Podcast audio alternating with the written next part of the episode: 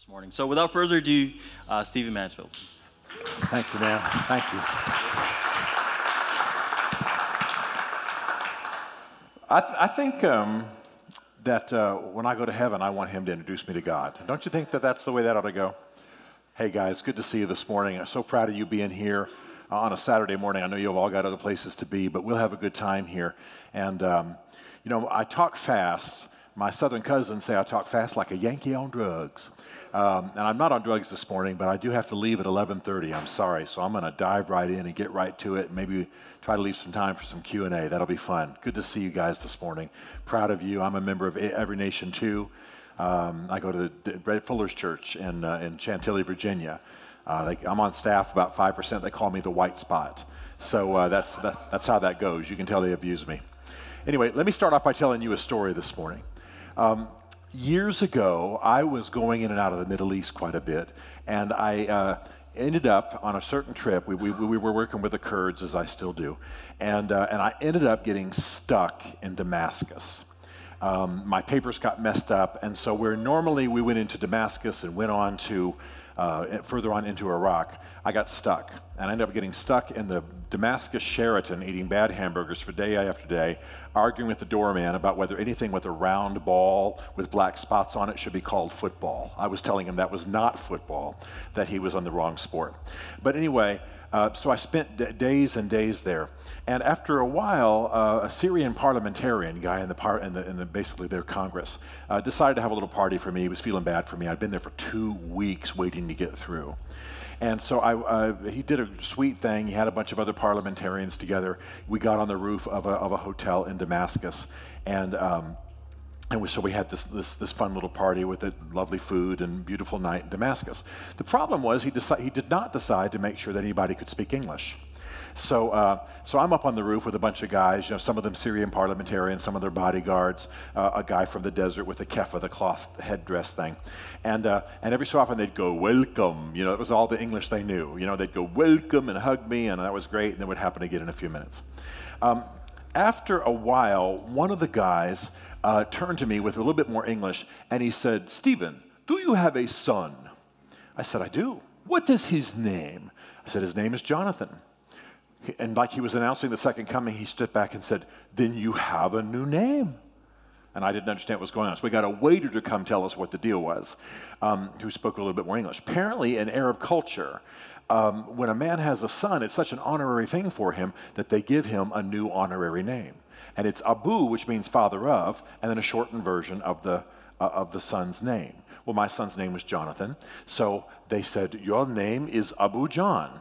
When this was announced, that rooftop erupted. Somebody did that Arab thing where they clapped their hands and food began to come out. We began to eat cashews big as your toe, and you know, just mountains of limbs were being slaughtered downstairs. It was awesome because they were celebrating Abu John. And it might have been a little bit of a setup, but for the next four hours, we did Arab partying. I mean, we ate. They would come up and go, Abu John, and they would hug me again. I think I was had more physical contact with men than I've had in my entire life that night. Um, and, uh, and it was, was wonderful. In fact, uh, they actually broke out in dancing at one point. If you've ever done Arab dancing, you've seen it before. But the guys I was dancing with had Uzis. And so it went something like this. You know, and when the dude you're dancing with has an Uzi, he leads. So this went on, this went on for hours, okay? Finally, at about three or four in the morning, they took me back to my hotel, hugged me, backslapped me out the car, sent me back to my hotel. And I sat there for a while before I fell asleep, got up the next day, and I, something was different. Something had changed. I couldn't quite figure out what it was. Uh, but I knew something good and positive and sweet had happened, but I couldn't, couldn't quite figure out what it was. And finally, after thinking about it for a bunch of days, I realized what it was. It was this was the first time in my entire life that anyone had ever welcomed me to or celebrated a season of manhood. Right? Normal Protestant upbringing. Father was a military officer. I went to high school, People were thrilled, gave me gifts, took me out to dinner. Nobody talked to me about what, what manhood meant. Went to college, graduated. Nobody ever sat me down and said, here's what it means to be a man in college. You understand what I'm saying? Just normal, normal life. I'm not Jewish, so there was no bar mitzvah. You, you understand what I mean? Some of our, our brothers and sisters in other religions have got, have got some rituals that they do, but we don't have anything like that. Um, I got married. Awesome. The night before I got married, my future father in law said, I want to give you some wisdom. And here's exactly what he said. This is the truth before God women don't mix. That was all he said. I still don't know what it means, okay? I don't know what it means. I had children. Children come along, you know how that goes. It's sweet, it's wonderful. They take the kid out of the pit stop, they put him in your arms, you hold him for a minute. Then the mother in law mafia moves in, takes over. You're living in a hut in the back of the house. It was sweet. Nobody talked to me about being a man. You follow what I'm saying? I had a wonderful life. I didn't have any of the great disasters. You know, my parents loved me, and we, not once in my whole life had anyone, any group of men, anybody, anywhere, sat me down and talked to me about the next phase of life or initiated me into the next phase of life as a man. And here I was on the rooftop of a hotel, and I'm sure half these people were terrorists, according to our State Department. You know what I'm saying? I'm just to be honest, how, you know, this is years ago, but how many people in the Syrian parliament are not going to be listed as, as terrorists by our State Department? And here they are celebrating me, and it changes me. And I began to realize that even though I'd had a good life, uh, normal, all American, middle class life, you know, uh, that I had not ever had affirmation, training, impacting, impartation from a team of men in my whole life. And it began to change me. It began to make me look at my society when I came back. it began to make me look at Scripture slightly differently. Um, I, I got to tell you that I began to read some scriptures differently, and one of them is this one. Uh, this is when David's about to die, and in this scripture, he's turning to his son Solomon, and he says, I'm about to go the way, uh, uh, the way of all the earth, so be strong and act like a man. Well, this is the NIV, uh, the New International Version. I like the way it is in the King James Version because it actually says, Show yourself a man. Well, why, why is it different? Why, why, why, why do I like this verse? Throughout the Bible, there are many, many times when the word male is used, but the, or, or men in the sense of male. There were 10,000 men, the men went and did this, men marched off. It just means males. But sometimes in the Bible, the word that's used means the characteristics of a man, the, the lore of a man, the ways of a man, the ways of a noble man, the way a good man behaves. This is one of them. David didn't turn to his son and said, Be a male. That would have been stupid. Solomon was in his 20s, he'd been a male for two decades. What he's saying is, Go and show. That's why I like this translation from the King James. Go and show yourself a man. Go and show, go display, go live out what it means to be a good and a noble and a righteous man. I like that it happens some other places uh, in, the New Te- in the Old Testament. Job, I love the book of Job. Most people don't. You know, Job's life gets messed up in the first chapter, and then we spend 40 chapters listening to his idiot friends try to tell him why it happened, right? You guys have read Job. At the end, God shows up with an attitude, right? And basically, in the Hebrew, he says, Excuse me, did you teach the horse how to run? And here's what, here's what it says in the Hebrew then shut up. Uh, that's, what it, that's the way we should translate it. We're just too polite to translate it that way. Did you teach the snake how to, how to wind on the rock? And did you tell the, the waves how far to come up on the shore? Then shut up. And then he turns to Job and he says, Brace yourself, prepare yourself to defend yourself like a man. Doesn't mean male. It means in the ways and the characteristics and the nobility of a man. And what I began to realize was that I had never really had anyone teach me that lore, that way of being a man, that the characteristics of manhood.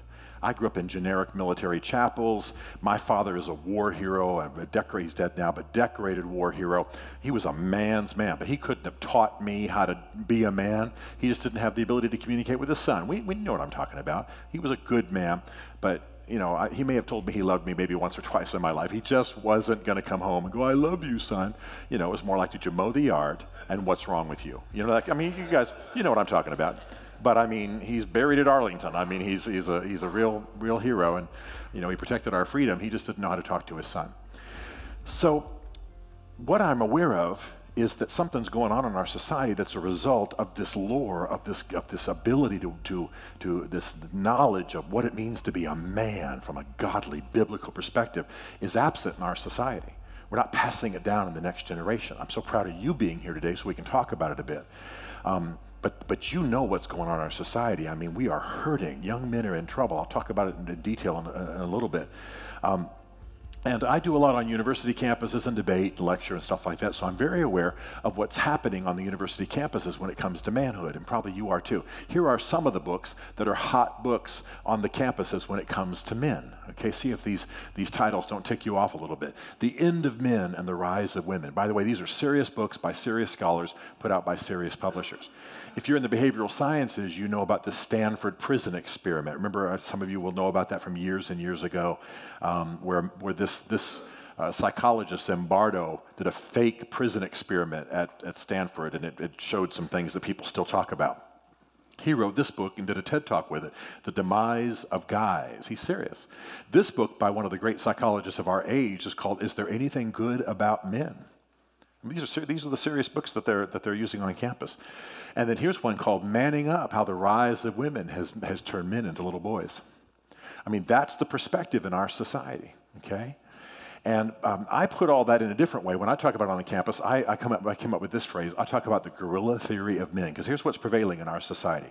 The gorilla theory of men is basically that we needed men when we were, you know, taming the frontier, uh, when we were, um, you know, defeating the natives. By the way, I am Native American. We'll talk about some land you owe me later, okay? Um, some of you are like, well, excuse me, you don't know my people's story. But anyway, we'll come back to that. Um, but uh, the gorilla theory of men is the idea that we needed men when we were raising the steel and when we were taming the frontier, we were building the cities and laying the railroad tracks and all that kind of stuff. But in an information society, men are, according to this theory, they don't have the aptitude for it we don't have the ability to live in an information society. So men are basically like gorillas sitting in the corner of their cage, scratching themselves, eating a banana, and trying to figure out what went wrong. And so that's kind of a humorous, goofy, sarcastic way of talking about where men are these days because the reality is men are in decline by every measurable standard uh, in, in America today. Men's life expectancy is decreasing, men's uh, academic performance is decreasing, uh, men's earnings are decreasing, etc. And let me just stop right here and say something that, that I need to say quickly um, so that we don't have any confusion. I do not believe that the problem for men is that women are rising. I am grateful for everything women are accomplishing. Thank God. I have a daughter. I want her to be, she's, she's 27 years old. I want her to be president, the pope, the CEO, the rock star. You follow what I'm saying? Everything she can achieve, I want her to achieve. It's not like there's one pie that's only one size and we're all fighting for pieces of it. It's not a tug of war. Uh, we, but, but I'll tell you that women are rising and men are declining, and it's not because women are rising that men are declining. Men are in decline because they've lost a sense of who they are and what they were made for. That's what's going on. So, so what I want to talk to you about here for just a moment are, are the people who are suffering the most because of this uh, in our society, uh, because men don't know who they are, because men don't have a noble culture, because men don't know how to initiate boys and, and pass on the noble lore of being a man to the next generation, boys are in crisis. Let me risk boring you just for a minute with a few stats about boys, because I really want you to keep your eyes on the boys in your life. Let me just tell you some stats that'll, that'll surprise you here. By the eighth grade, only, only 20% of boys in America are proficient in writing, and only 24% are proficient in reading. Look at that stat. Now, I'm going to give you academic stats, but this has to do with how boys are doing in school and how, how well adjusted they are in school. Okay? Um, SAT scores for boys are the worst they've been in 40 years. Why? Because men aren't in their lives. Half of all young boys in our America today don't have fathers in the homes. And a bunch of those that do have fathers in the homes don't have engaged fathers. You know what I'm talking about. And so that, this, is, this, is, this is becoming an unbelievable crisis. Um, in our society, uh, boys are 30% more likely than girls to drop out of both high school and college. We, we used to talk about dropout rates back in the 50s, but we expected everybody to finish school. Now people are dropping out left and right, and it's mainly boys. This is my tech team showing off at how they can dissolve a, a video here. Um, uh, other stats that are, that are absolutely essential for us. Um, consider, consider this, for example, and I celebrate most of these stats. Women are, will earn in 2000, by 2016, and that's, those are the most recent stats we have, uh, 60% of bachelor's degrees, 63% of master's degrees, and 50%, 54% of all doctorates. I'm thrilled for every degree every woman's getting, don't misunderstand, but those are percentages, which means that the male percentage is dropping. Not because women are getting degrees, but because men aren't pursuing those advanced degrees, because men are in turmoil, because they don't know who they are, because they don't know what they're meant to accomplish. These are sad statistics. And let's, let's break into some of the ones that are uh, maybe a little bit more disturbing. Boys comprise two thirds of students in special education programs. Two thirds of the students in special education programs. And that's not for physical deformities, that's because of behavioral issues. Okay? Pretty amazing. Now, here's the stuff that begins to hit even uh, more firmly, and then I'm going to start merging out of stats just a little bit. The average boy sees his first pornographic image at the age of 11 in our generation. We tend to give kids that age cell phones, and once they have a smartphone, they can access the nastiest porn that's ever existed in the world. I have held little boys who stumbled onto slasher films. Now, I'm not going to get too graphic here. Slasher film is porn where a woman actually dies on the screen. Literally, physically, a human being has died in the filming of that and this boy couldn't handle it, but he stumbled onto it while looking for other porn on his cell phone. Um, at the age of 11, the average boy watches two hours of porn every week. Two hours of porn every week. And one in three boys is now considered a heavy porn user. And the problem is, of course, that the reason that this is happening is not just, of course, that it's available, but also there aren't men in their lives to talk to these, these boys about what noble manhood is, about how a man orients to a woman, about what porn can do in rewiring the brain and messing with your life. So these are all really, really important things. Uh, boys are four to five more times, like, more times more likely than girls to be labeled as having an attention, attention deficit disorder. Now, uh, I want to tell you that I, I, will talk to you in just a minute about the fact that I disagree um, with, with some of these definitions. And uh, let me just say quickly, if you need, if you need medication for behavioral issues, get it. That's, we're not anti-medicine here. You guys, you guys know that. At the same time, I want all of you to read this article. Please read this article, okay? You can take a picture of the screen or write it down or write it on your friend's arm or whatever you want to do.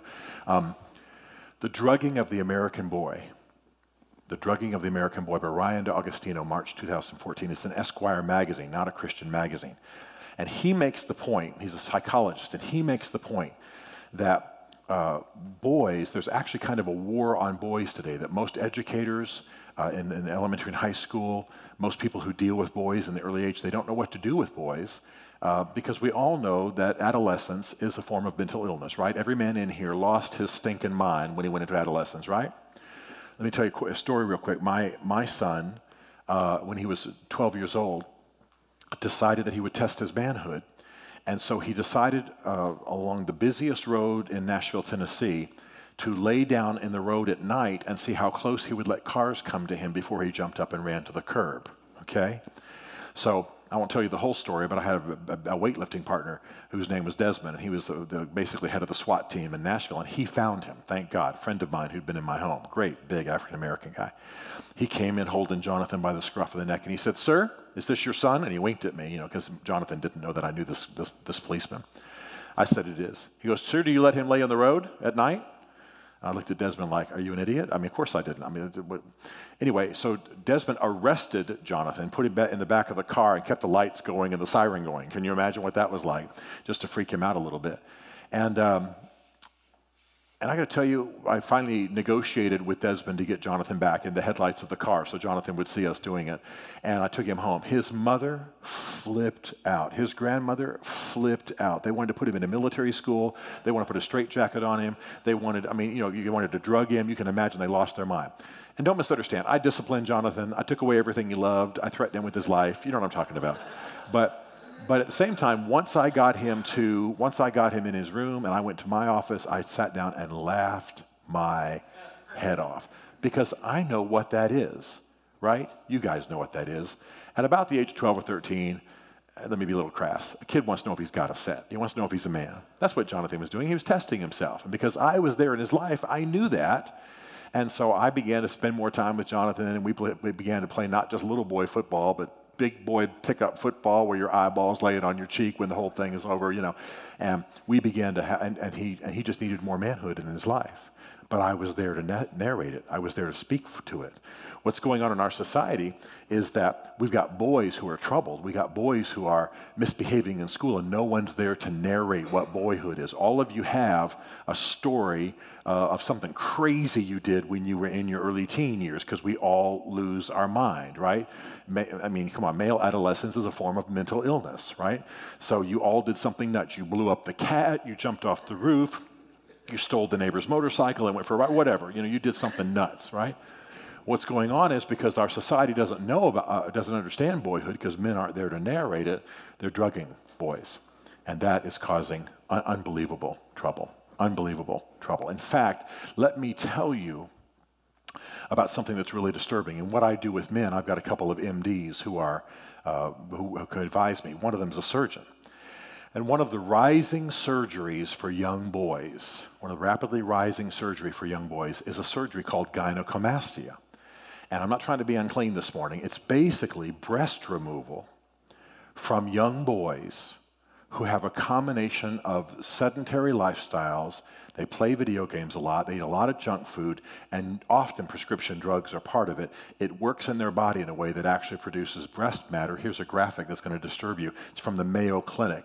You see normal, normal chest, chest matter on a male left. On the right, this is, this is what uh, is happening with a lot of young boys because their bodies are literally, this is almost like a prophetic statement, their bodies are literally becoming female bodies in a sense. Obesity, something about video games and the way it biochemically impacts the body. Um, like I said, prescription drugs, junk food, etc. And I've, my surgeon friends who's on my board um, literally has removed what he said would be the perfect American breast from a 14 year old boy who's traumatized by it. Think about that. I see that as a real symbol of what's happening in our society. I'll get that off of there. Some of you are squirming. I can tell. Ooh, I don't want to do that. So let me break out two Greek words from the New Testament for you that I think really capture what's going on in our society, that I think really uh, causes us to, to understand a little bit of what's going on. I was reading um, the Bible in the King James not too long ago. I was reading 1 Corinthians 6, 9, 16, 9. I'm sorry, 6, 9. And, uh, and in the King James there, uh, it says this Know ye not that the unrighteous shall not inherit the kingdom of God? Be not deceived, neither fornicators, nor idolaters, nor adulterers, nor effeminate, that's the word I'm focused on, effeminate. That did really pricked in my brain that time I was reading it, nor abusers of themselves with mankind, nor thieves, nor covetous, nor drunkards, nor revilers, nor extortioners shall inherit the kingdom of God. Well, I was just reading the verse that day in the King James, and I suddenly stuck on that word effeminate. And I was reading it the way we would read the word effeminate today. It kind of bugged me for a moment. I had a little argument with God. I, I live in D.C. and Nashville. My wife's in the music industry. So I have lots of male friends who are good, godly men, but they got long hair and rather slight bodies. They're not real muscular like a lot of you guys. They're kind of, from the back, you might even think they're women. They're musicians. You know, they aren't real muscular guys. And um, so I thought, well, now, Lord, you're not, you're not saying effeminate looking people aren't going to heaven, right? It's, I mean, there's, there's got to be some story here to this, right? because uh, that would be bad.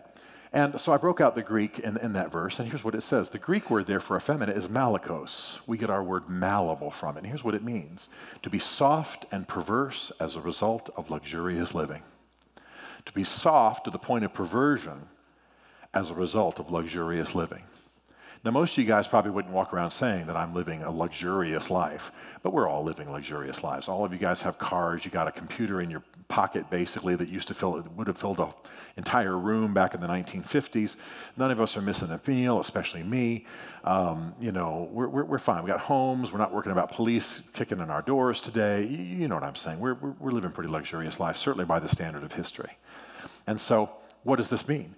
To be, to be soft to the point of perversion because of luxurious living. That is definitely what's happening today amongst men in our society. We have a very perverse generation. I'm sorry to say. I know, I know I'm not I'm condemning you guys. You guys are here. You guys are fighting against that stuff. You guys are living out different values.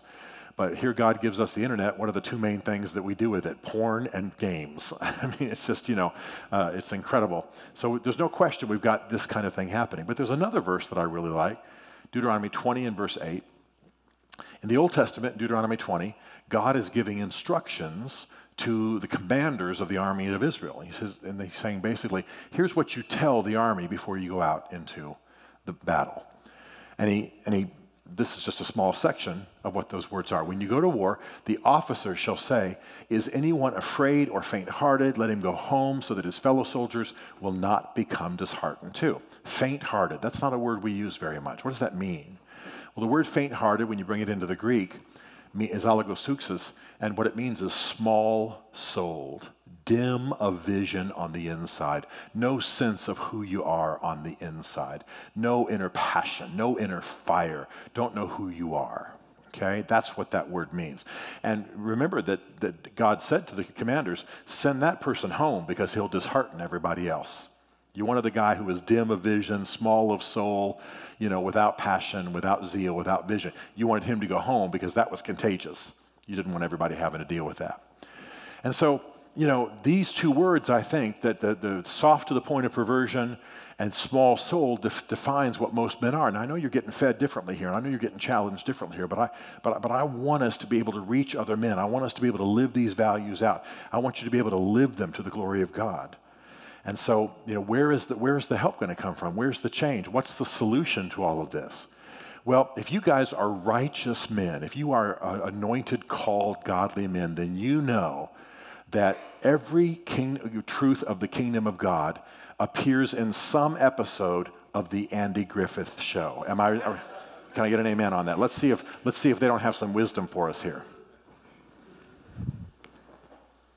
Need the need the volume.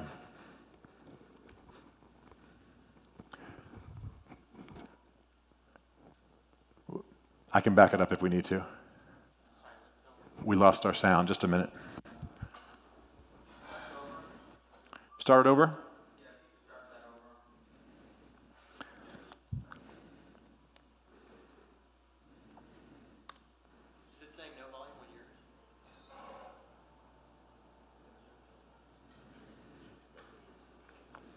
We had it. We had it beforehand. Uh, try to, you reset it the last time. I'm sorry. I think you turned it off, turned the program off and then turned it back sorry?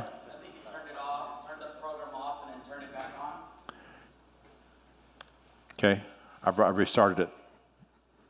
I can I can act it out.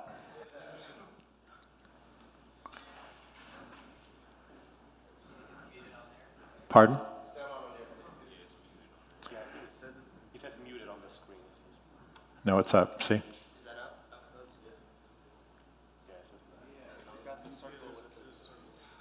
What?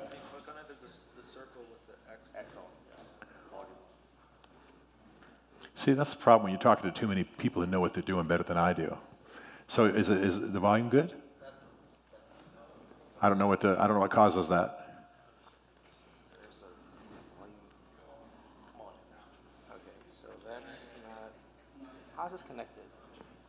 Let's not take time with it. That's cool. Thank you for trying to help me. That's fine. So here's what happens. So, um, so Barney, you, can- you can come up and work on it if you want to while I'm talking, but I'll just go ahead and describe this one. So Barney and Goober are in town. Andy, the sheriff, is gone. Okay, and so they, they they're walking the streets. They're all large and tall. You know how you know Barney is. You know he's always I'm so awesome, and uh, and they they're walking around and they get up on this building and suddenly they look down and they they see bank robbers and they go, oh my God, they're the bank robbers. And at that moment, Goober turns to Barney and says, we need to call the police, you know? And we get it? Hey, hey, just you touching it. Just you touching is what, okay, now I don't have to act it out in my bad acting. Ready?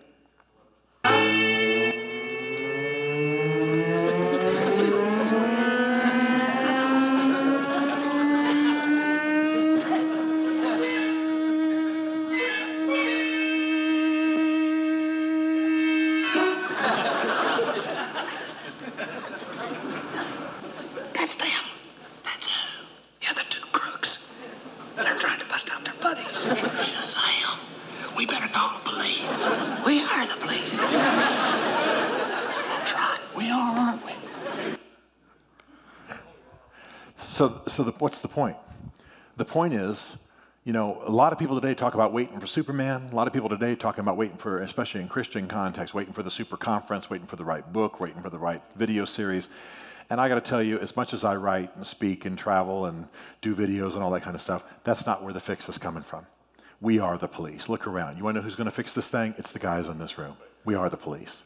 You might be helped by somebody like me coming from the outside. You might be helped by your pastors and so on. But fundamentally, it's going to come about as we make a difference. We're going to have to build a network, a body of noble manhood. We're going to have to initiate the boys and take responsibility for them. Uh, we're going to have to step in. We are the police. So the wisdom of the Andy Griffith show must prevail in this room, okay? Now, as I began to come back from Syria and I began to really think through these things, obviously there were other people who were writing about men's things and doing conferences, and there was Promise Keepers and all that.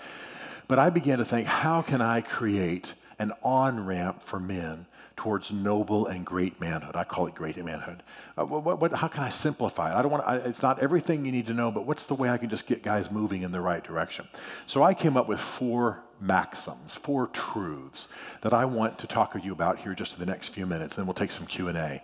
Um, they're in this book, uh, Mansfield's Book of Manly Men, that you see advertised here. I didn't bring any, so I'm not trying to sell books. But I want to talk about the four manly maxims, just four of them. And let me break these out because I think they're important. And there are a few more videos in there, so we might be ready for the sound. Um, thank you. And the number one, the number one is going to sound so simple. Manly men, in the, in the book we're having fun, so we talk about manly men and manly maxims and all that. But manly men do manly things. Let me give you some biases of mine this morning, some, some things that I believe strongly. And one of those is that when we get men in a room and we try to get men to become noble men and good men, we often engage in a process of emotions management. We want men to do things differently. We want them to feel differently about their wives. We want you to feel differently about being a man. We want you to feel differently about your children. And I believe in feelings. But for men, normally, feelings follow deeds. Deeds, action comes first. Okay? We are visceral animals doing things. Doing the right things comes first. I'm not trying to create a new kind of legalism. I'm not just trying to give you lists. But my goal is to get men focused on the doing okay? Because often in Scripture, sometimes God does miraculous things in Scripture and He just does them, and then a person's changed and they start behaving differently. But sometimes the deed comes first, and God meets them in the doing and changes them afterwards. Let me give you some examples. Um, there's this, there are a couple of great stories that I love. Luke 17, 11, and verse 14. Jesus is walking along and he sees some lepers. You've read the scripture before. Now, on his way to Jerusalem, Jesus traveled along the border between Samaria and Galilee. And as he was going into a village, ten men who had leprosy met him. And they stood at a distance and called out in a loud voice, Jesus, Master, have pity on us. When he saw them, he said, Go show yourself to the priest. Stop right there. Don't read any further. The last person these lepers wanted to see was the priest. The priest was the one who had judged them to have leprosy. The priest was the one who'd sent them out into the uh, into in, into colonies, you know, basically lepers colonies. You've seen that movies like Ben Hur and things like that. Um, the priest was the one who had said, "You're now going to have to leave your wife, leave your husband, leave your children. You'll have to ring a bell for the rest of your life and shout unclean, unclean when anybody approaches." You understand what I'm saying? It was the priest who had condemned them. So here's so they come to Jesus, the healer, and, Je- and, and, and, and Jesus says, Go show yourself to the priest, like the worst thing they could ever have heard. But, now we read, the, and as they went and obeyed this difficult thing he told them to do, that's where Jesus met them and they were healed. But they weren't healed until they did. They had to act first, they had to do deeds first. And I think that's how you approach men. There's another story I love, kind of a military story, uh, 2 Kings 5.14.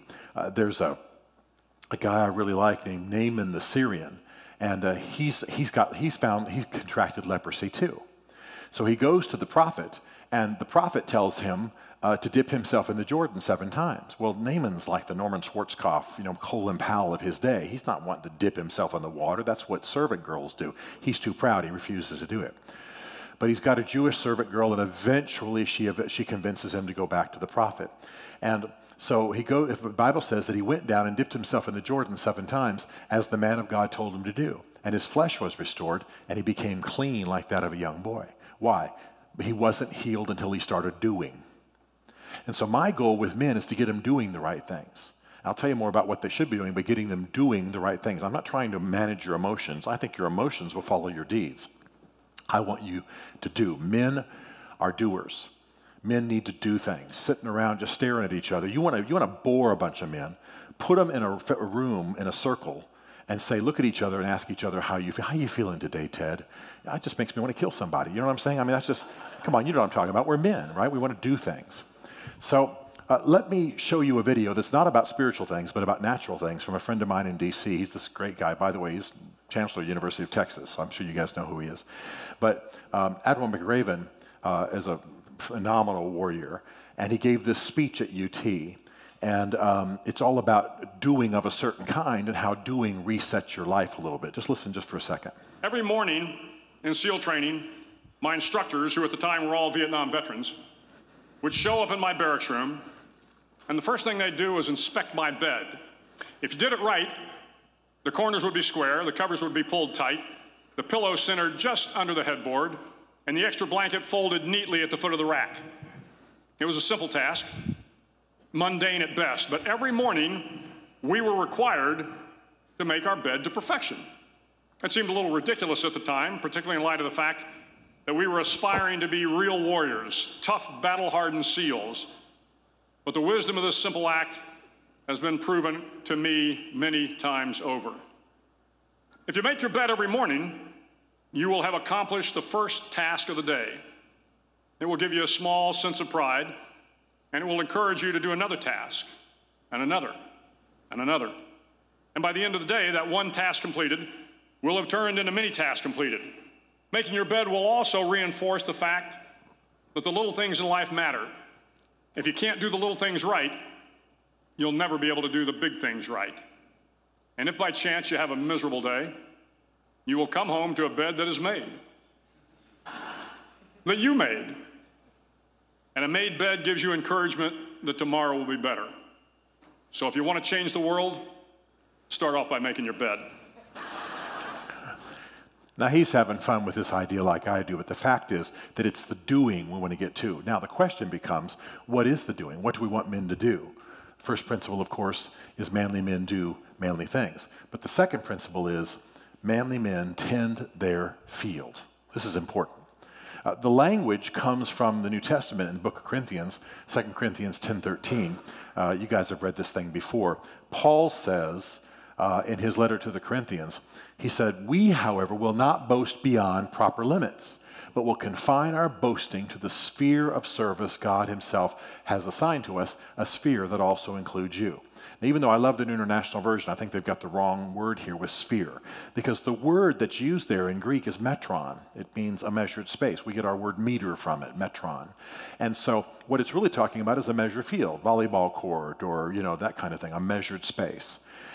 What Paul basically is saying here is God has assigned me a measured field, a certain a body of things that I'm to take responsibility for. And I'm not going to boast beyond those things. Those are the things I'm about. Those are the things I'm tending. And you Corinthians are in that field. That's what he's saying. Well, here's, my, here's what I believe, and it's one of the most important things I know about manhood. Every man, for every season of his life, and I don't mean adolescence and middle age, I'm just talking about every season of his life as, as measured by the things he does Every man has a field assigned to him. And his job, more than anything else, is to tend that field and make sure everything in that field flourishes. He takes responsibility. The great sin of men in history has been the sin we see of Adam in the, new, in, the, in the book of Genesis. You remember when Adam and Eve were living at a house, basically, and the devil shows up and tempts Eve. And what does the Bible say? While Eve's being tempted, Adam's standing right there. But he said nothing. He didn't bring any correction. In fact, I think the game was on. And he's going, Oh, yeah, honey, I'll be there in a minute. Ooh, ooh, ooh, ooh, you know. And he's watching the game. He's distracted while Eve's being tempted by the devil. Men not tending their field, men not taking responsibility. And I want you to start thinking about your life this way. For every season of your life, you have a field that is assigned to you. Now, it's not a field of drudgery and duty only. It includes you taking care of yourself and getting workouts in and having some fun with your buddies and your band of brothers. I'll talk about in just a minute. But it also includes whatever else God's given you to do. And it changes from season to season just because God has different priorities for you. You have different priorities. Got a 16 year old, maybe his obligation is half of a bedroom and a bunk bed and some textbooks and his job at Pizza Hut uh, you know, and, and serving at church and honoring his parents and, and, and, and, you know, learning how to date women honorably. That's, that's his field. That's the, that's the field he's got to learn to master. Take care of himself, maybe do his sports. Guy his, the guy who's 25, newly married, about to buy a new house or something, uh, his field's different. You know, he's acquired a mother in law he's got to take care of, maybe who's, who's alone. And he's got a wife he's got to love well. He's got to tend that house. He's got to make sure that she flourishes and coaches her and loves her and prays for her and helps her. And, and, uh, and maybe he's got some civic responsibilities, or maybe he's committed to help boys in the community. You see what I'm saying? He senses that this is what he's meant to be about right now. That's his field. Your field is the total body of responsibilities, duties, and privileges that God gives you for any season of your life. And when you, we talk about doing, uh, manly men do manly things, you tend your field.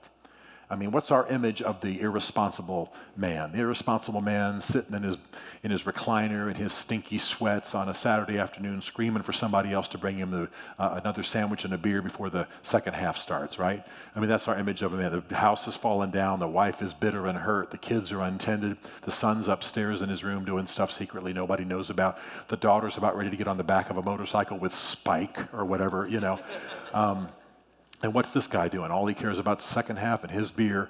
Uh, he hasn't mowed anything. He hasn't fixed anything. He hasn't loved anybody. He hasn't spoken words in anybody's life. He hasn't prayed for anybody. He hasn't challenged anybody. He hasn't driven off Spike. He hasn't taken his wife out for a walk. She's gained 40 pounds. He hasn't asked her what's hurting her or how he can serve her. You follow what I'm saying? So he's not tending his field. Everything in his field should flourish, and it's his responsibility to make sure it happens. It's not a big old lost uh, list of duties, it's a privilege. I hang over that field. I love that field. By the way, that's how you get authority. That's how you gain authority. You know, men have been real big on having authority over women when it comes to Bible and the, and the history of the church. But you get authority by tending your field. Quick story. Um, my daughter now is 27 and lives in New York, but when she used to live with us, um, obviously growing up, she went to a high school where I had to go pick her up every day, and or her mother did.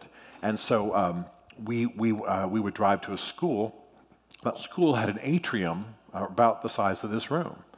Well, my daughter said one day, because I'd have to walk in that atrium and actually tell a, an official that I was taking Elizabeth. They wouldn't let, obviously, it was for security reasons, they wouldn't let uh, anybody just take the child. My daughter turned to me one day in the car and she said, Dad, you know what? A lot of times when you walk in that room, a boy is talking to me. And she said, many times, uh, that boy will suddenly, and this was her phrase, gentle up when you walk in the room. Now, he's, he's, I, I'm talking to the boy, and I can see you come in the room over his shoulder. And she said, uh, and she said, of course, she wouldn't let anybody talk nasty to her. That wasn't what was going on. She said, I'm just talking to a boy. She said, in one case, the boy, when you walked in the room, just took a step back. She said, in another case, the boy actually messed up and called me ma'am. Same age, teenage boy. I said, Well, honey, what do you think that is? She just looked at me real slyly and said, Mufasa was in the house. now, I'm not, claim, I'm not claiming any big, bad spiritual authority, but I prayed for this woman, this little girl before she was even conceived. I laid hands on her mama's tummy, I prayed for her. I have disciplined her. I have met her dates at the door cleaning my gun. You understand what I'm saying? I have, I have dis- spanked her. I've taught her history. I have, you know, just everything. Taught her money. I mean, I, my daughter's 27 and living in New York. I still have dreams that are guiding, guiding dreams for her. I'll call her and say, I had a dream the other day. Just keep something in mind. Kind of, you know, I'm, more, I'm a little bit less authoritative now that she's 27. But of course, I have authority for her life. She's in my field. She's my daughter. And until some man takes her, please God, off my hands, I'm just playing. Um, I'm just saying, you know, that, that I'm, I'm her father. Of course, I have authority. I don't need little boys to back up, call her ma'am, but at least it shows the authority that you have. How did I get there? I'm not a perfect man, but but basically, I tend my field, and she's in my field, and I have authority for my field. Would, imagine what it'd be like if we raised a generation with that kind of fathering. And I'm not patting myself on the back. I'm saying that's what we need to restore. Okay, so tend your field.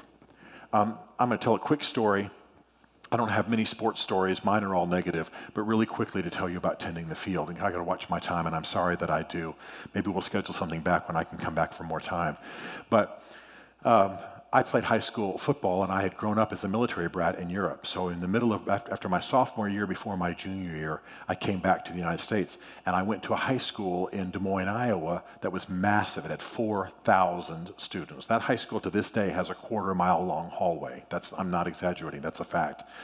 So, I started playing football. They put me at defensive end because I was big and a little fast, and, um, and I didn't play all that well. So I'm about to show you the ugliest picture of a, uh, of a whoops. See if I can back this thing up here. Oh, I went too far.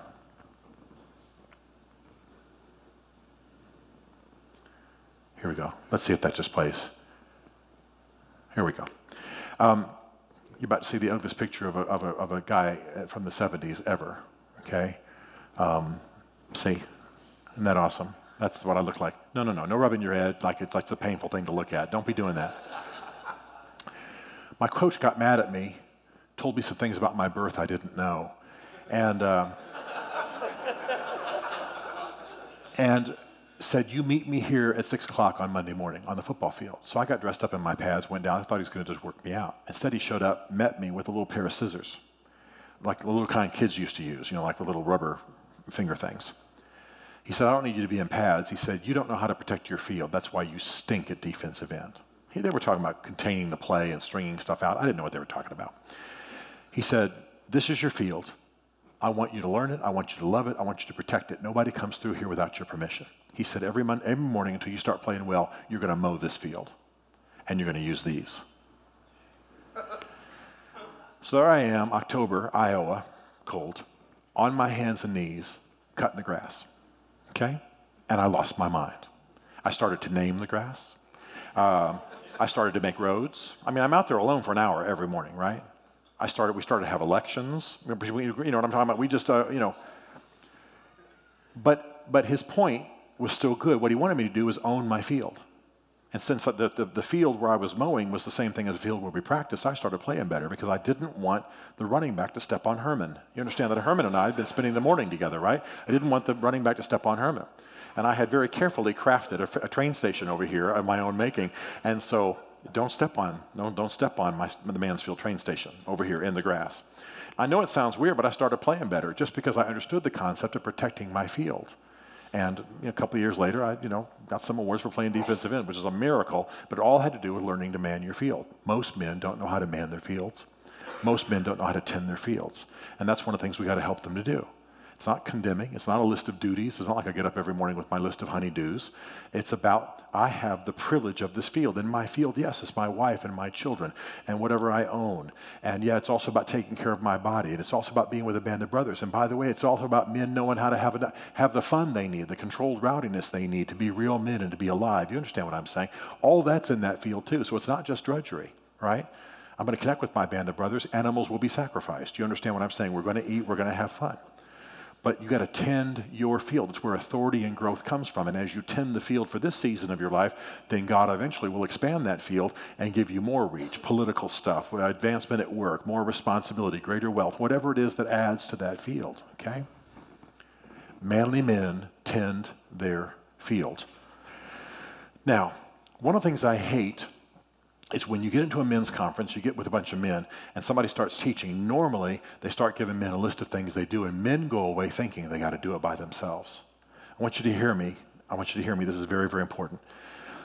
You cannot perfect manly men, manly man, uh, righteous manhood in your life alone. You can't do it. You just can't do it. You have got to have a band of brothers. You have got to have a group of men around you who help you, who see you, who love you, but aren't afraid of you. And so, um, I love this quote from one of my favorite secular uh, psych, uh, sociologists. She says, A woman simply is. A woman goes through such biological changes that a girl becomes a woman and her emotions change with it. She needs character training and so on, but basically she becomes a woman through biological changes. But a man must become, it has to be intentional. Masculinity is risky and exclusive, and it's confirmed only by other men. You've got to have other men in your life to coach you into righteous and noble manhood. You, you just do. Um, listen to this little, little uh, clip from the movie Seabiscuit. There are certain movies you're not going to go to heaven unless you've seen, okay? And I'll give you the list later because I want you all to go to heaven. But listen to just the last words in the movie Seabiscuit and, and consider that the horse is symbolic of a great cause and look at what it says about these men who came together and got quote unquote fixed.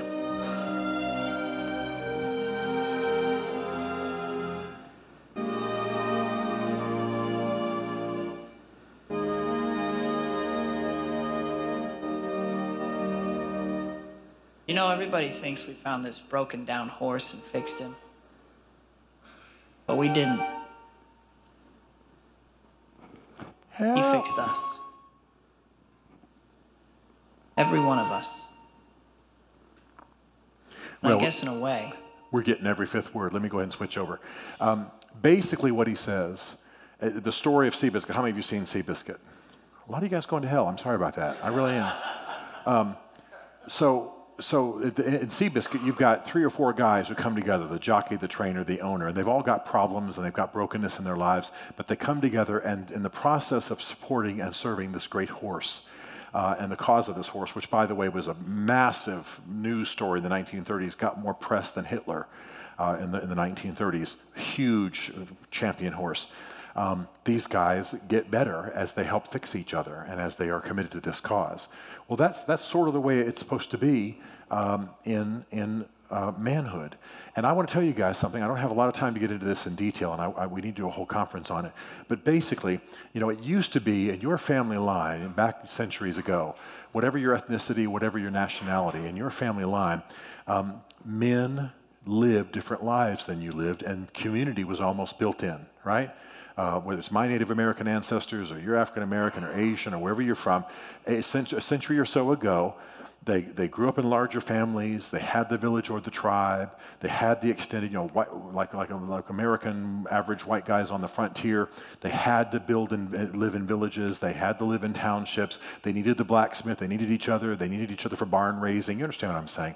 Uh, you had to have tribe. You had to have an extended group of men. Today, the average guy doesn't have that. Today, the average guy, maybe he has good friends in high school, college, maybe in the military, but as he gets married and he has kids and he has a house and he starts getting all busy with the things of, of maybe sort of middle aged life, I don't mean like 50s, I mean even just in 35 years old, um, he start, the statistics show that he pulls away from other men. Uh, he's busy. He doesn't have a band of brothers. Surveys show that the average man today in America cannot name a best friend. The average man in America today does not know who he would call to go get his son out of jail if he was out of town on a business trip and his son got picked up by, the cops. Okay? The average man today, this is the one I like, does not know who in his life he would trust. If it was three in the morning and his wife was having a problem at home, you know, the dog ran away or the pipes burst or whatever, who do you trust to send to your house at three in the morning when your wife's flitting around in her nightie and she's in trouble? Who do you trust to go over there and handle that with character? You follow what I'm saying? The average man says, got nobody. The average man says, I got nobody. And so, what's got to happen is we've got to be intentional about building a band of brothers. And I could, I, I, do, I do an entire conference on this, and I, it's something I'm passionate about. I got to boil it down to just a few minutes. You've got to have a group of men around you who see you, love you, know who you are, can speak into your life, and you can speak into their life. You've got to have a group of men around you with whom you have a free fire zone. A free fire zone means everything, anything that needs to be said will be said to make us better. In my band of brothers, we, we, we, we address manners, we address uh, English problems, we address uh, character stuff. I've got a weird band of brothers. Don't mean to be insulting here. I've got great big African American uh, former NFL guys because I live in D.C. and I hang with the Redskins because they go to our church. You know, you guys know that the church I attend in D.C.'s got a lot of the Redskins. We got a, literally an Asian accountant. I know that's a stereotype, but he is an Asian accountant, okay? And we've got an Arab restaurant a guy who runs an Arab restaurant where we all eat and steal food all the time. And uh, then we've got just an average, a couple of average white guys like me. And we're very close and we, we love each other dearly, but we hammer each other to make each other better. And it's made all the difference in my life. Quick illustration, then I got to move off this. Not long ago, I went to a party and somebody snapped a picture. And later, somebody gave me that picture. And I said, Who is that? And the guy said, It's you, fool. It was the ugliest picture of a human being I've ever seen in my entire life, okay? I had a t shirt stretched over my belly. I had sunk down in a couch that didn't have any springs. I had about 92 Oreos in my mouth, okay? I was halfway through a blink, so I looked drunk. I hadn't had any alcohol at all, but I looked drunk. I, my, because I was sunk down, my chin was sunk into my chest. I looked like Jabba the Hutt on a bad day. And, and, uh, and I got to looking at that picture and I thought, if I can look like that on the outside, what can go on on the inside of me that I don't know and can't fix and can't address? I need other men to have eyes on me. I need other men to know who I am and what, I, what I'm about. You see, in the church, what we often do is we have accountability groups. An accountability group is you figure out what's wrong with you, hang on to it for two weeks, drive across town, sit down at the breakfast spot, and tell a bunch of guys so they can pray for you. If you're waiting for me to figure out what's wrong with me and have the courage to tell you in two weeks, we're all going to be dead. You follow what I'm saying? I need people walking closely enough in my life to know what's going on with me. I, am going to be very graphic here. If I'm taking the second or third look at the backside of the waitress, I want my, my guys to know and ask me what's going on at home because I have a loving wife, a beautiful, loving wife, and there should be no problem me wanting anybody or just checking out some stranger. Um, I don't know what you guys think about alcohol. I'm not trying to push it. I, my wife's a gourmet cook. We have a glass of wine or two for dinner at night. But if I have a bottle of wine or two bottles of wine, I want guys close enough to me to know that I'm abusing something that's, that's otherwise a privilege. If I've gained 50 pounds, believe me, my NFL guys are going to go, What's up with you, Tubby? You know, I mean, they're just going to be right in my face. I need for them to be close enough. I need for them to hear the bitter cell phone call with my wife and know that something's wrong without me having to tell them. If I have to narrate my life to you, then you then I, then I can filter what you know about me. I need for you to walk closely enough with me to know my life, and I know your life. These guys have changed me, and I've, we've been able to help them. And I mean, it's just it's just fantastic. Every man, listen to me now. Every man in this room, no matter what your age, you've got to have a group of men with whom you have fun and you love each other and you care about each other, but you will say whatever needs to be said and coach each other to be better. We cannot do it alone. If you're, if you, I hope you guys know that the male suicide rate is skyrocketing. In England, if you are over 50 and you didn't, and you die and you didn't die of a heart attack, you died of suicide. And when we do the psychological postmortem on the suicide, you know what we find out? That most men, men are killing themselves because they're lonely. The suicide note says, I don't, there's not another man in my life who knows me or cares about me. It's got to stop. It's got to stop. It's what's causing men to be addicted. It's what's causing men to be unhealthy. And that's why I say we are the police. Look around, we are the police. All right, let's move on from that, although I'd like to talk about it all day. Manly men live to the glory of God. This is not just a little religious thing I throw in here at the end. Uh, manly men live to the glory of God. I, I, take a different approach than a lot of guys who speak to men um, because I am not telling you I want you to be noble and great men primarily for your wife and children. I know it sounds terrible. I'm not anti wife and I'm not anti children. I want you to do it because it's what you're made for. I want you to do it because I want you to live for the glory of God. I want you to live in relationship with God. Then you present yourself, so to speak, to your wife and your children, and you, and, and as, as the good and the noble and the, and the righteous man that you're made to be. Okay? I want you to be noble in that sense. I want you to feel the pleasure of God. I want you to live to the glory of God. I love my wife, whose name is Beverly. Some of you know who she is, a very famous writer and producer, songwriter and producer. She's written for Clapton and, and Vince Gill and Amy Grant. And she, some of you, you know, I walked in, you knew who she was. Once you meet her, you won't care about me anymore. Um, but she, she's fantastic. My kids are lovely. I'm just, I'm just a blessed man. My point is, I don't want to be a righteous man primarily for them because, quite frankly, for us men, that's where a lot of bitterness and resentment can come in. Really, I got to fix myself for my wife. Well, is she going to fix herself for me? You know, it gets to be that kind of tug of war. I want you to be noble and righteous men because God's called you to be. Okay? So, in Galatians 1:10, Paul says, "If I were still trying to please people, I would not be a servant of Christ." I want you to be a servant of Christ. I want you to be a man. I want you to be the man you're called to be. And be that first for the Lord. And then be the great husband, be the great father, be the great friend, be the great church member, be the great leader in the community you're meant to be. Okay, one more movie. Got to do it. Got to, uh, Chariots of Fire is the movie you will not go to heaven without. Okay, I'm just telling you. So this is Eric Liddell. Most of you have seen this movie. How many of you have seen this movie? I'm sorry some of you guys are going to burn. I really am. It's bad. I'm just playing. Um, movie about a famous runner from the 1924 Olympics, but he says something to his sister that's really important. Listen up. Jenny. Jenny, you've got to understand. I believe that God made me for a purpose. For China. But He also made me fast. And when I run, I feel His pleasure. When I run, I feel His pleasure. I want an hour to preach five days straight on that line alone, okay? But I want you to run with God. I want you to run in noble manhood and feel his pleasure, okay? So, manly men live to the glory of God. That's where the power comes from. God has the ability, no matter what you've been through, to heal you. Some of you, I'm not making light of it, may have been sexually abused. Some of you may not have had a father in the home. Some of you have been criticized as men. Some of you have had deep, deep wounds. God can heal that stuff and restore righteous manhood in you. Some of you had the opposite thing. You had a kind of a weird, perverse hyper masculinity taught in your life. I've got friends whose dads took them off to the whorehouse on their 16th birthday because that was what manhood was in their generation. Um, God can restore and clean all that and make you the man you're called to be. Now, uh, here are the, I'm not going to tell the story of Taylor, I'll tell it another time.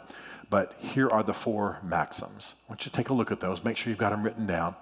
Um, it's in the book, but I'm not here to sell books. I think you know that. And let's take a moment and just ponder this. I'm going to have to walk out in a minute, leave you to your pastor and the other guys who help process this at a table level. But you have any questions or anything you want to process with me? Because these four things are really, really critical. Do we need to get a mic to people who are asking questions or just let them ask questions? Yeah, let's see if I can do that. Did I go too far? I'll just do it manually, sure.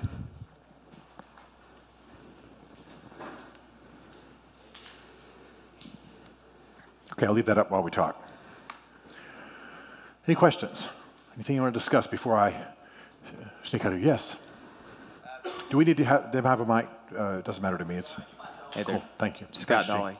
So one of the terms floating around here lately is toxic masculinity. Can you speak to that and Yeah. kind of help define what, what you think that is? Yeah, toxic masculinity is for the most part in our world the very kind of masculinity that we would all uh, decry, we would all speak down to, we would, we would all reject. Uh, it's the abuse of masculinity. You know, on college and university campuses today, 20% of women are sexually abused. 20% of women on college and university campuses are sexually abused.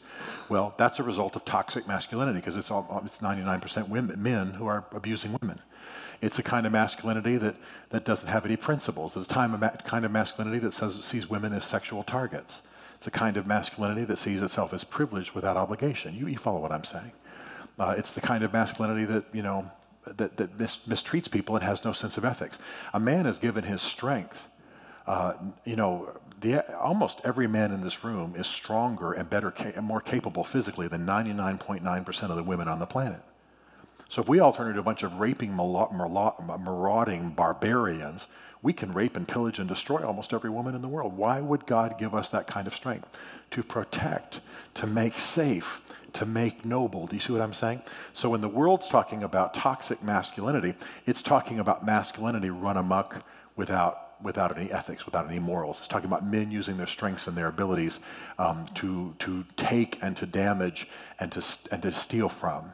Um, so women raped, handled, molested on college and university campuses where smart people ought to be to the tune of 20%. Why does that happen? Largely because of a kind of masculinity that is unprincipled, that thinks with, it, with, its, with its penis, uh, and that and that doesn't care about what it does to other people. That's that's the toxic masculinity. So so even though I don't agree with every last word that's said by somebody in the Me Too movement, you understand what I'm saying. I certainly believe that if women have been uh, molested, if they've been raped, if they've been dominated, if in Hollywood they've been required to do nasty things to get jobs and all that kind of stuff, we're opposed to that as Christians. But the problem is the world thinks that all mas- some people in the university campus, they think that all masculinity is toxic because they don't have the alternative that we know exists, which is noble, righteous manhood. I am a man. I had my house. I love my children, my wife. I live out noble manhood. I pray over everything in my field. I pray for it to be to thrive. And if I could stop a rape, if I walk up on a man raping a woman, that man's going to hurt. You understand what I'm saying? I mean, that's what noble manhood does. Speaks words, tends, is generous, is righteous. Your kids at home ought to have your positive, godly, righteous, destiny-oriented words living in their soul, not angry, bitter, harsh, you're so stupid, you'll never accomplish anything kind of stuff. You follow what I'm saying. Just being in the home is a start.